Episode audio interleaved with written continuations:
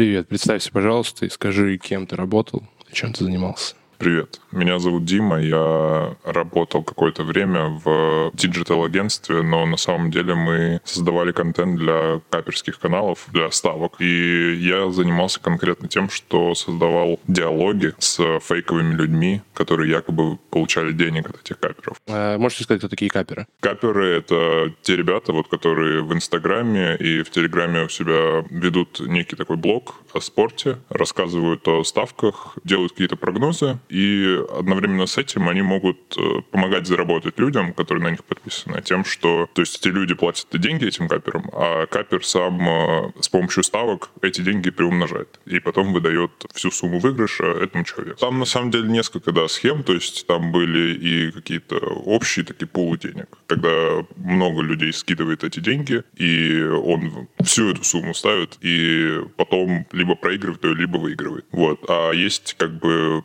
это называлось приумножение счета, по-моему, что-то такое, или там а, раскрутка счета, когда один человек конкретно пишет там в определенное время какое-то кодовое слово, скидывает деньги каперу, он их приумножает и потом там забирает себе какую-то комиссию и выдает все остальное человеку. Угу. А с какой букмекерской конторой вы работали? Они, как я понимаю, они работают именно с конкретной конторой, потому что, как правило, это все такие подделывания со стороны да, букмекеров да. тоже идет. С кем вы работали? Мы работали с э, и в нашем же офисе находился сам, получается, и, ну, и мы этажом пониже. Вот, то есть там у нас э, программисты были, которые работали с самой букмекерской конторой. И я так понимаю, она вообще, ну, то есть там вообще нельзя было выиграть, какие-то деньги вывести потом. Это был все фейк. Ну и мы еще плюс постоянно рекламу делали для этой конторы. Мы говорили, что ставить нужно исключительно там. А как ты нашел эту работу? О, это интересная история. Я, получается, сидел дома и искал работу дизайнером. И мне звонят, говорят, «Э, здравствуйте, я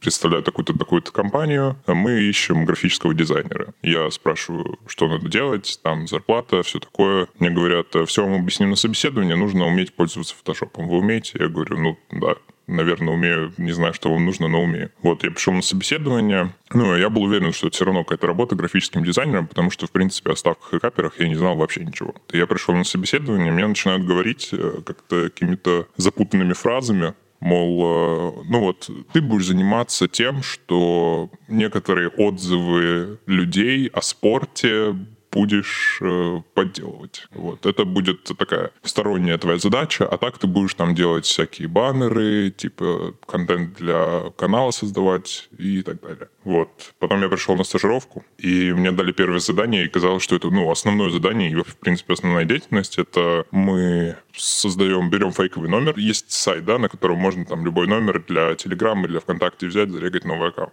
Вот, мы брали номер для Телеграма, создавали фейкового человека и от его имени писали каперу. И от имени капера также отвечали. У нас открыто там пять окон Телеграма, например, на компьютере. И, получается, я пишу от лица этого фейкового человека, и от лица капера отвечаю, что, мол, здорово, что, денег захотел поднять? И он говорит, «Э, да, захотел поднять денег, там деньги нужны на что угодно. Это была такая творческая страна, то есть ты должен был придумать какого-то персонажа и причину, по которой он хочет заработать деньги так быстро и, ну, так э, рискованно. Вот, получается, мы пишем, это кодовое слово, капер отвечает, э, потом такой диалог создается, там капер говорит, ну, у нас там был скрипт, то есть он говорит сумму, которую надо закинуть. Все приводится к тому, что он скидывает эти деньги, а, да, там целый инструкция была, что именно вот на и все такое. Он скидывает эти деньги, и потом Капер говорит, что вот все, через два часа там жди, я тебе верну все. Потом на этом сайте мы же делали эти ставки. Там нам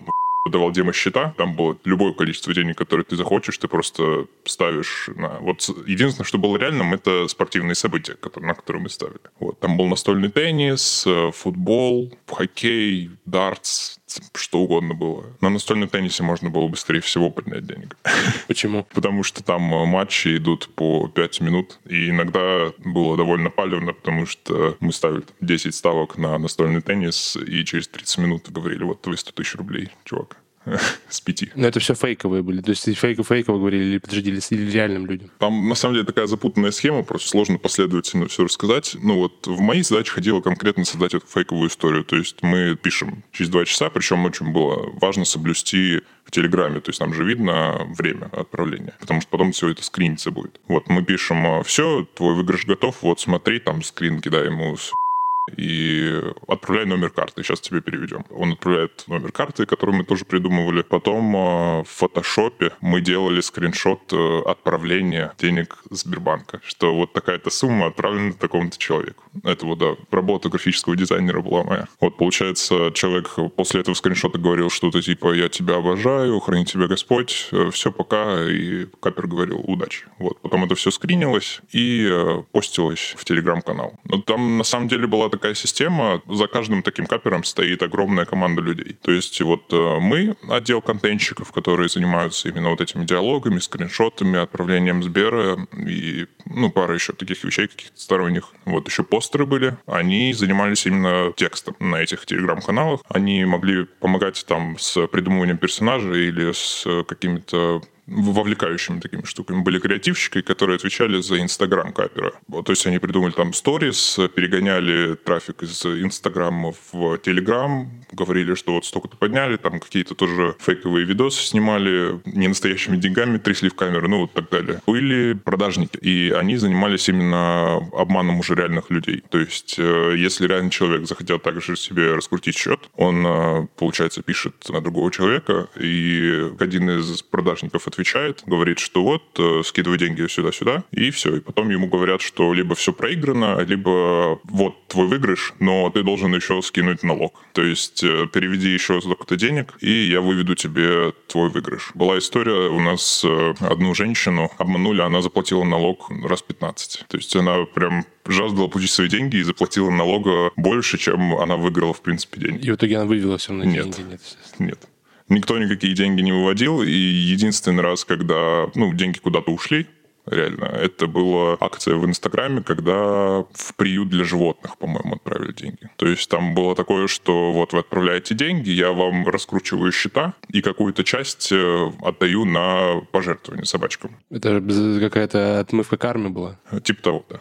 И реально туда отправили, то есть денег. Э, Сколько? Не знаю. Там довольно изолированные были отделы именно, и нас не погружали в дела продажников. Ну, других отделов, в принципе, нас не погружали. Только иногда там в курилке ты мог подслушать какие-то разговоры, поговорить, что-нибудь обсудить и так далее. Говорили, что лучше так не надо делать. Лучше вам не стоит знать, что вообще там происходит. А почему ты вообще решил этим заниматься? Как вот тебе все это объяснили, что вы поделываете? Почему ты такой «да»? Ну, сначала вот после собеседования, когда мне сказали, что это будут просто какие-то отзывы там на спортивные события, на прогнозы. Вот, да, мне сказали именно, что это будут прогнозы. Ну, я подумал, так прикинул, что типа, ладно, попишу, что такого. Деньги нужны все-таки, как бы я студент, мне надо как-то зарабатывать уже, и я долго уже сижу без работы, без денег. Вот. А потом я, когда пришел туда в первый день, я подумал, что это вообще волк с стрит ну, то есть это, это настолько прямо глобально, это такая паутина прямо всего, и там происходит какая-то дичь. То есть там какие-то дорогущие цветы. Однажды тигр был в офисе. Настоящий? А, настоящий, да. Ты его видел?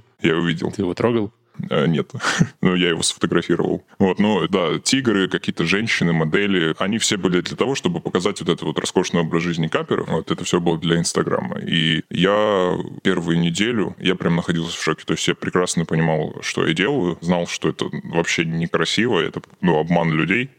А я очень добрый человек по натуре. То есть я никогда не думал, что буду таким заниматься. Но я подумался реально персонажем какого-то фильма. То есть э, это было так странно. Я вообще, я даже не мог представить, что за этим стоит, кто вообще эти люди и так далее. Вот, и да, я начал этим заниматься, и потом ушел, потому что, не даже не потому, что там совесть меня заела, а потому что времени на, на что-то другое не хватало. Мы работали 24 часа. Только спали там, ну, часов в 7 ты спишь, просыпаешься, что-то делаешь снова по работе. А это удаленная работа, ты дом, ну, находился а, дома? Нет, мы ходили в офис э, по будням и на выходных из дома работали. А вам не объясняли, что это мошенничество? Вопросов никаких не возникало? А как объясняли, что это такое вообще в целом, опять же? Да, тебя просто погружают, и ты сам ну, сразу же в первый день понимаешь, что это мошенничество. То есть, ну, ты создаешь фейковый диалог, в котором якобы люди выигрывают деньги, и ты понимаешь, что будут реальные люди, которые попытаются так вот э, увеличить свои доходы, так сказать. Вот, и получается, нам просто потом уже постфактум говорили, что вот все, вы уже в деле.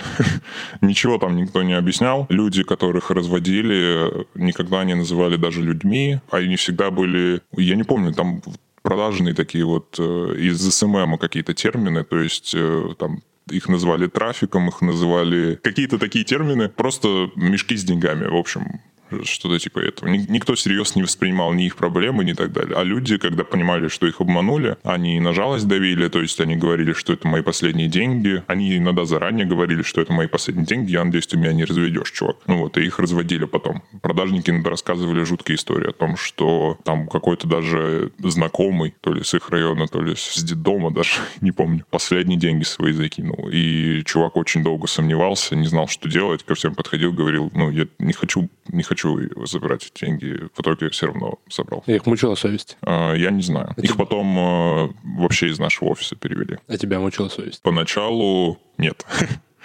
Ну, я просто, я прикалывался, я не знаю, я думал, такой прикольный период жизни, о котором я буду рассказывать э, в подкасте потом. Э, или сниму сериал. Э, вот. Хотя мне говорили, что ноги переломают, если я расскажу что-нибудь такое. Mm. Ну, нет, нет, мне никто напрямую никогда не угрожал, но мне всегда говорили, мол, вот были ребята, которые трепали языком, им ноги поломали. Как ты себя успокаивал, когда ты понял, что это мошенничество, когда ты... Я думал, люди сами виноваты. Ну, просто ты там писали взрослые люди, школьников э, не разводили. Это да, кстати, был принцип именно не разводить школьников. Взрослые люди, которые хотят э, увеличить суммы с 5 тысяч получить 40, ну, за два часа это как-то странно. То есть, э, что должно тобой двинуть, чтобы ты, в принципе, обратился в какую-то непонятную вообще контору в Телеграм-канале? Ну, низкая образованность. Возможно, да. Вот, и я, ну, я успокаивался просто, что я вот э, здесь просто делал свои дела, люди сами виноваты, типа, что ну, их никто, никто не заставляет отправлять деньги. Вот, и, в принципе, меня это успокаивало. Ты когда-нибудь интересовался, какая-то статья и по что ты можешь попасть? Нет.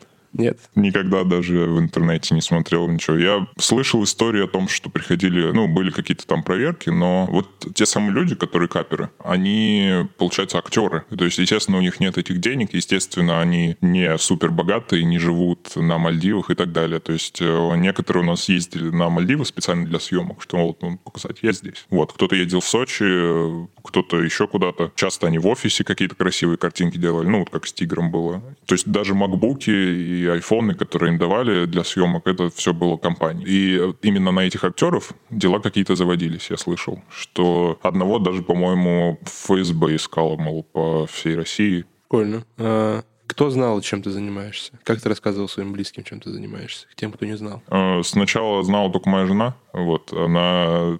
Ну, я сразу и после собеседования сказал, мол, вот такое-такое, буду какие-то отзывы про прогнозы писать. Она говорит, ничего, зарплата была, причем, ну, неплохая, то есть она говорит, ничего, типа, ничего страшного, ты студент, поработаешь, вот, захочешь, уйдешь. И друзьям я сначала не рассказывал, потому что мне сказали, лучше не надо так делать. Вот. Но потом я все равно, ну, это просто хочется поделиться этим, потому что про такое, в принципе, не услышишь. То есть это довольно интересная какая-то махинация, интересная сфера, про которую прям хочется что-то почитать и рассказать. Вот. Но я, наверное, за все время только одну, одно интервью и одну статью видел про что-то подобное. А это была глобальная схема. То есть там актеров этих каперов было штук 9, в какой-то момент даже 12. А в какой-то момент э, было двое испанцев. То есть они даже захватили испанскую аудиторию. Причем оттуда суммы шли вообще бешеные. Люди были готовы там по 500 евро выкладывать, чтобы получить 1500. Ну, конечно, никто 1500 не получил. Родителям как то объясняешь, чем ты занимаешься? Они не знают и не узнают никогда. Я говорил родителям, что я там просто картинки делаю. Вот, но им было достаточно. Сколько ты зарабатывал на этой работе? А, я зарабатывал 45 тысяч рублей. За 24 на 7?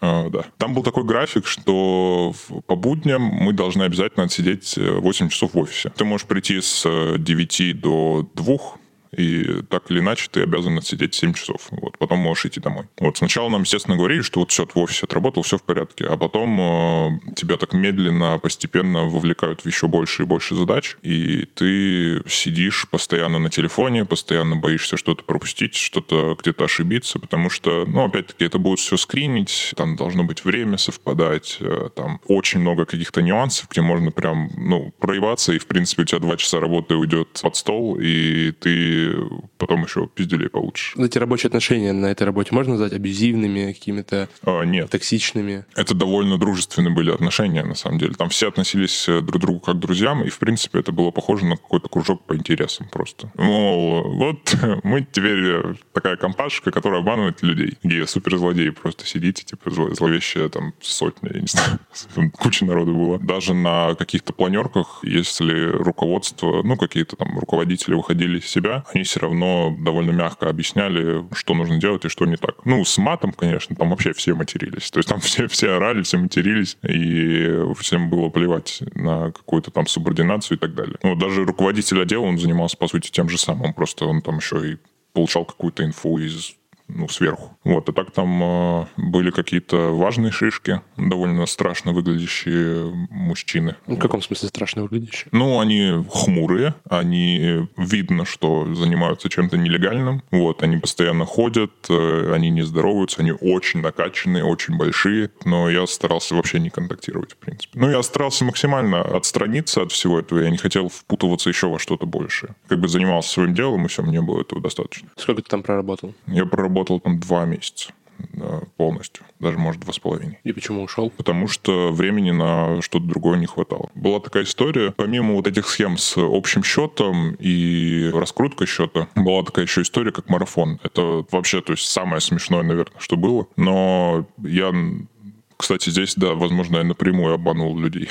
А, Расскажи про это поподробнее. Я не контактировал, конечно, ни с какими людьми и не брал никакие деньги. Просто объявлялся марафон, да, в телеграм-канале, и набирался какой-то пул денег. Да, то есть люди вписывались, говорили, вот, э, держите там наши 10 тысяч. А продажники эти все 10 тысяч забирали. Мы добавляли всех этих людей в телеграм-канал, называли его там марафон за такое-то число. Они были ежедневные. Моя задача в этом марафоне написать, что вот мы стартуем, столько-то у нас людей сегодня, столько-то денег мы собрали, сейчас скоро будет первая ставка. Причем людей, которые вкидывались реально на марафон, могло вообще не быть. Это мог быть полностью фейковый марафон. Но обычно было, ну, человек 3-4, которые свои кровные отдали, а всех остальных мы докидывали с помощью фейковых номеров. И я говорил, сейчас будет первая ставка, искал какой-то матч, говорил, вот, э, заряжаем 2000 рублей на футбольчик, там, Реал какой-нибудь, что-нибудь. Я в спорте вообще ничего не понимал, честно. Я пришел на эту работу, я подумал, что меня сразу выгонят. Ну, до, до того, как я понял, что это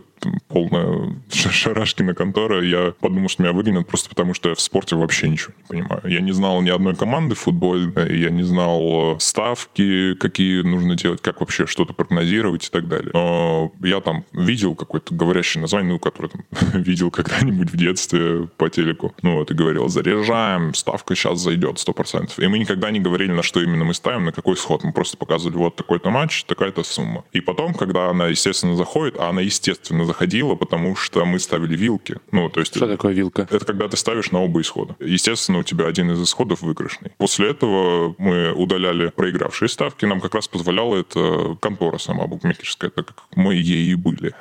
И Получается, одна из ставок, естественно, заходила, мы ее скринили также и показывали, вот э, такая ставка зашла, там исход э, больше одного гола, например, в тайме и так далее. И получается, этот марафон начинался вечером, где-то в 23 часа. Если еще там постер или продажник э, проебывались, то он начинался там в час ночи и ты все равно должен быть онлайн, то есть спать ты не можешь лечь. И вот так вот получается следующая ставка там на теннис, и так ты, получается, фотографируешь матч, говоришь, сколько ставишь, там, естественно, у тебя сумма приумножается, твоя вымышленная. Ты в конце там после ставок 10, наверное, ты говоришь, мы добрались до 2 миллионов рублей, скоро вы все получите выигрыш. Причем это уже было утром, то есть вечером это начиналось, потом я от лица капера писал, все, спокойной ночи, завтра утром продолжим, матчи закончились. Утром там с 8 утра ты просыпаешься, сразу начинаешь клепать, что вот я проснулся, ура, время работать. Мы реально так писали. То есть там и постеры тоже в 8 утра писали, что я люблю проснуться пораньше и поработать, чтобы заработать побольше. Потом мы меняли HTML-код страницы этой букмекерской конторы и вставляли туда e-mail этих людей реальных, что ну, ваши деньги отправлены. И потом это снимали на видео, что ну, актер брал телефон и снимал на видео, вот смотрите, я отправил ваш выигрыш с этого сайта, вам сейчас придет на ваш аккаунт. Потом продажники писали людям, что нужно заплатить налог, и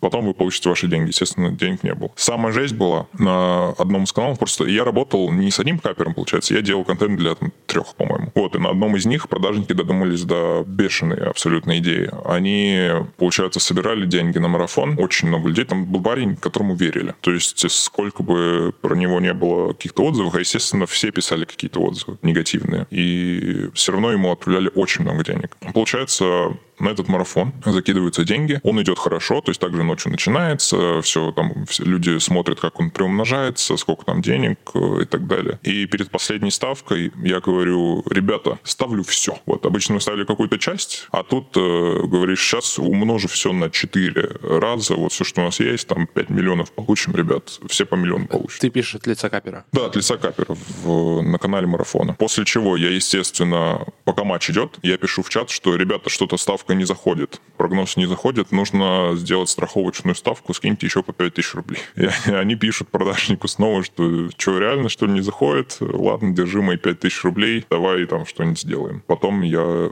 от лица капера выкладываю, что мы проиграли ту ставку общую всей суммы, но, слава богу, есть страховочная. Потом я пишу, что мы страховочную проиграли, и все. И люди такие, ну, блин, проиграл деньги все наши. Ну, вы знаете, знакомы с рисками, все, ну, типа, так это оправдывалось. Да, да, то есть, э, ну, в мире спорта нельзя быть ни в чем уверенным, так и так, причем это продолжалось три дня подряд, возможно, и иногда люди по второму кругу заходили, то есть э, они потеряли только что все деньги, там, ну, 10 тысяч рублей, 5 на обычную, 5 на другую ставку, ну, на страховочную, а, и потом снова хотят то есть они, они верят, потому что ты признаешься, ну, от лица капера признаешься в ошибках, говоришь, все, прошу прощения, сейчас получится. Вот, и потом снова вот такая вот страховочная штука. Это, это было бешеный какой-то оборот денег, там это был самый успешный канал в какое-то время, а потом это резко, видимо, там опубликовали какой-то отзыв, может быть, или какую-то статью, потому что у нас тоже это мониторили об этом капере, и все, перестали лить трафик. Жизненный цикл именно канала, он был очень маленький. Создавался канал, и вот э, пока там спецслужбы не заинтересуются или пока куча негативных отзывов не появится, он работает. Потом он сразу же закрывается, возможно, актера там чуть-чуть покрасит, новым капером станет, просто новое имя себе возьмет. У нас был актер, который трех каперов играл. Вот, это была жесть. У тебя есть какой-нибудь э, образ человека, который доверяет каперу? Ты можешь понять, кто это, мужчина, женщина, сколько ему лет? А я даже общался с такими людьми. У нас э, однажды предложили доплачивать, если вы... Мы же фейковые вот эти аккаунты, с которых мы пишем, мол, я хочу заработать денег, они у нас какое-то время на телефоне есть. Я сразу раньше из них выходил, вот, а потом э, знакомому стали доплачивать за то, что он не выходит, а отвечает людям. Потом ссылка на этих фейковых людей выкладывается, и туда пишут люди. Мол, что, реально тебе деньги подняли, что ли? На что он отвечал, да, реально вот подняли. Чувак, смотри, там делаешь скриншот в фотошопе Сбербанка, что у тебя на твоем счету столько-то денег, и люди такие, вау, круто там. И однажды я просто по приколу вечером тоже не стал выходить, там сразу пять человек написал, и я такой, да, реально подняли. Что-то стал прикалываться, прям легенду придумал для этого вот э, персонажа фейкового. Стал говорить там, что да, вот день рождения был, э, вот решили с друзьями скинуться, прикинь, реально подняли денег, там все такое. И чувак такой, у меня вот просто последние деньги, не знаю, вот реально, что ли, эту штуку, что ли скинуть. Такой. Я говорю, ну, это довольно рискованно, чувак, думай своей головой и так далее. Вот, но там... Э... И в итоге этот чувак скинул деньги? Я не знаю. Я не, ну, никогда не знал именно, какие люди что там скидывают. Вот, но по контингенту, то есть я видел аватарки в Телеграме, и как люди пишут, это да. Вот, ну, проблема именно в образованности, я думаю, потому что это люди из провинции чаще всего довольно такие ну, маргиналы, мне кажется. Не знаю. Ну, я не могу сказать про их образ жизни, но я его не одобряю, возможно. Слушай, а что случилось с твоей конторой?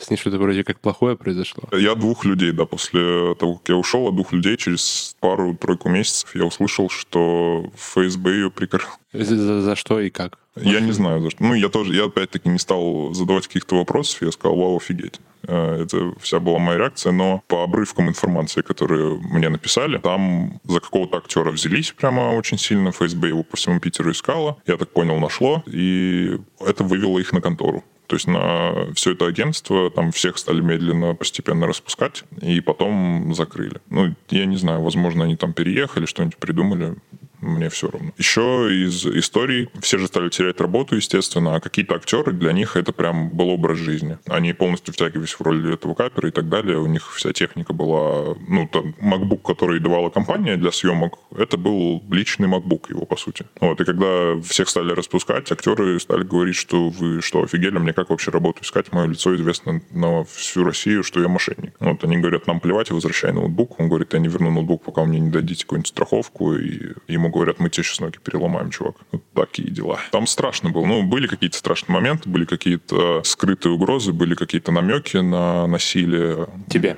Мне нет. Вот, ну, только когда я уходил, мне сказали, что, чувак, ты нигде не рассказывай. Лучше не надо. Потому что были люди, которым переломали ноги.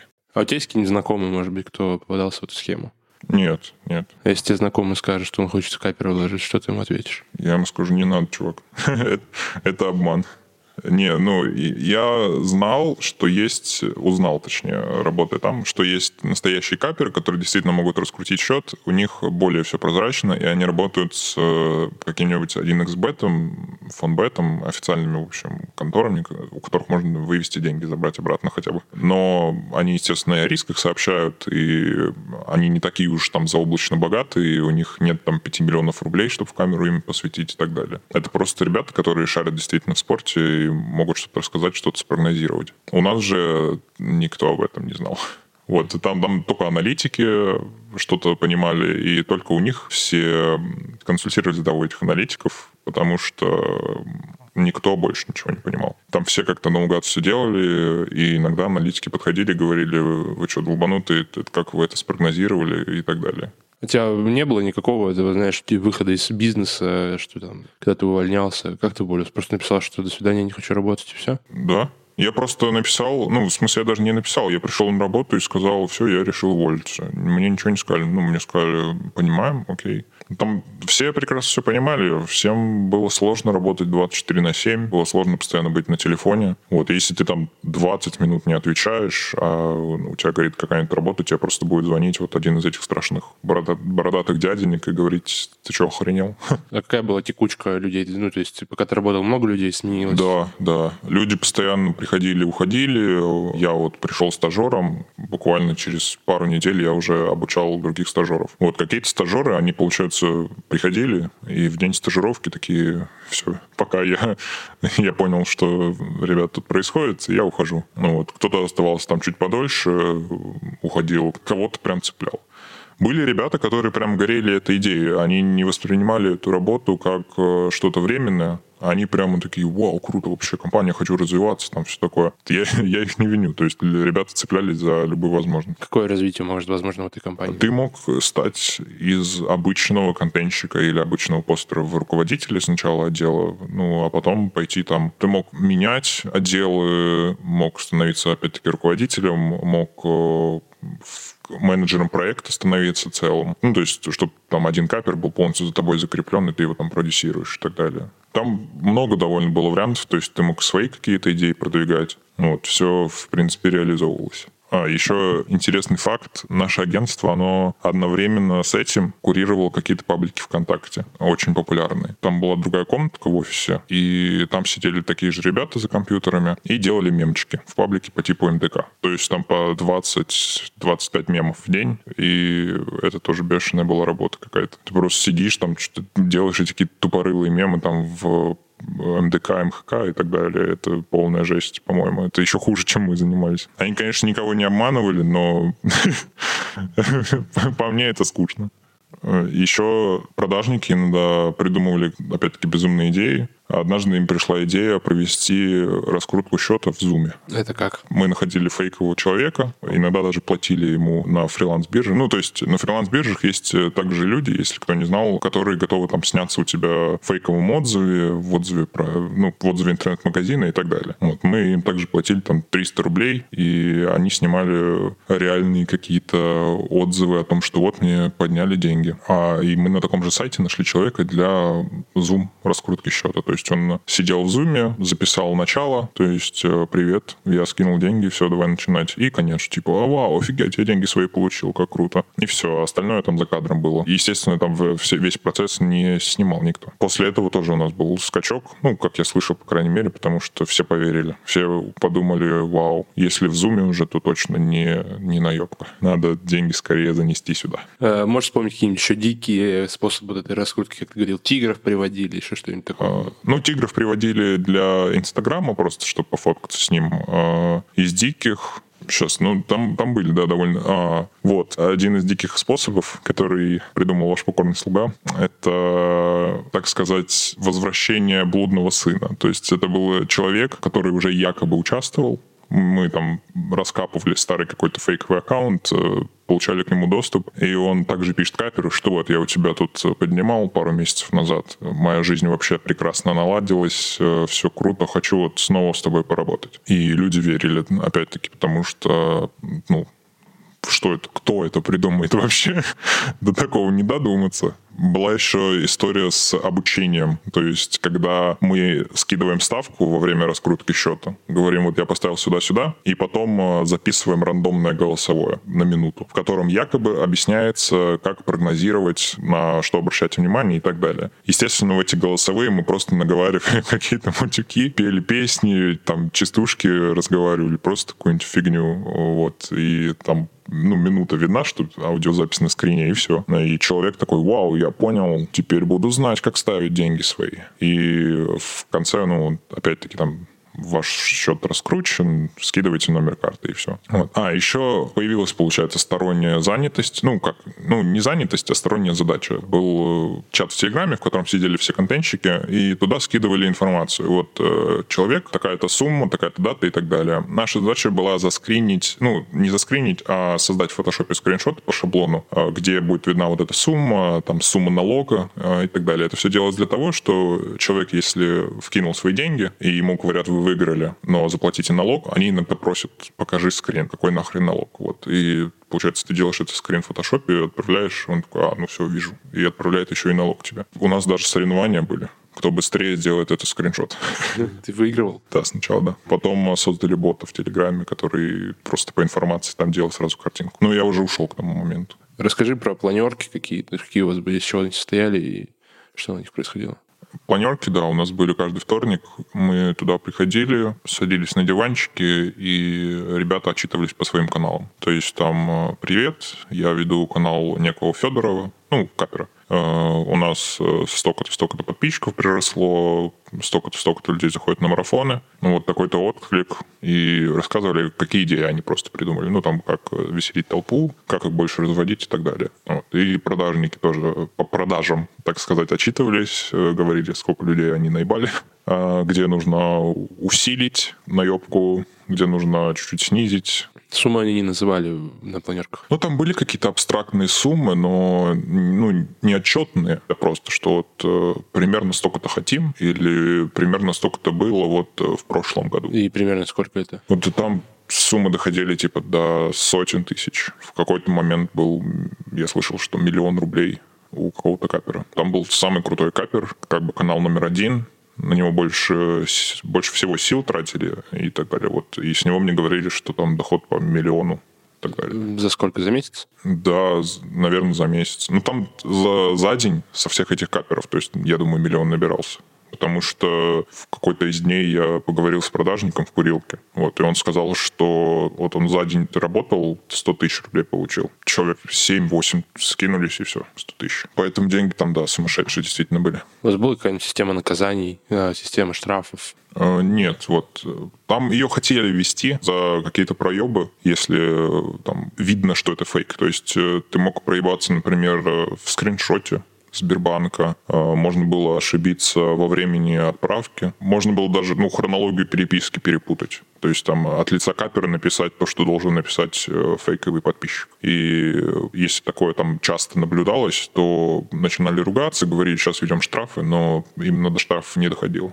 Сколько вообще отделов было? Как была устроена вообще вся эта схема, ты знаешь? У нас был просто офис, он был очень открытый, там все сидели вместе. Там были контентщики, это были мы, то есть мы создавали визуальный контент, какие-то скрины, диалоги, марафоны вот эти вот. И были продажники, которые занимались обманом людей, то есть э, им писали уже сами люди. Были постеры, которые занимались текстом, вот этим вот, э, эти копирайтеры. Были креативщики, которые занимались Инстаграмом, снимали сторис, придумывали ну, там, реквизит какой-то находили, придумывали, куда можно отправить актера, чтобы он снял свой красивый образ жизни. Были аналитики, которые реальные прогнозы делали на спорт, вот, но на моей памяти один, наверное, зашел. И за два месяца их было, наверное, не знаю, две тысячи, может быть, этих прогнозов, зашел один, я не помню. Потом появился отдел вот испанцев. Они занимались испанским каналом, там не было ни скриншотов, ничего, ни инстаграма, это был просто текстовый какой-то канал, но люди верили. То есть испанцы реально вкидывали туда деньги. Все. Это все отделы. Ну, ты можешь, может, ты знаешь, какой там оборот денег был?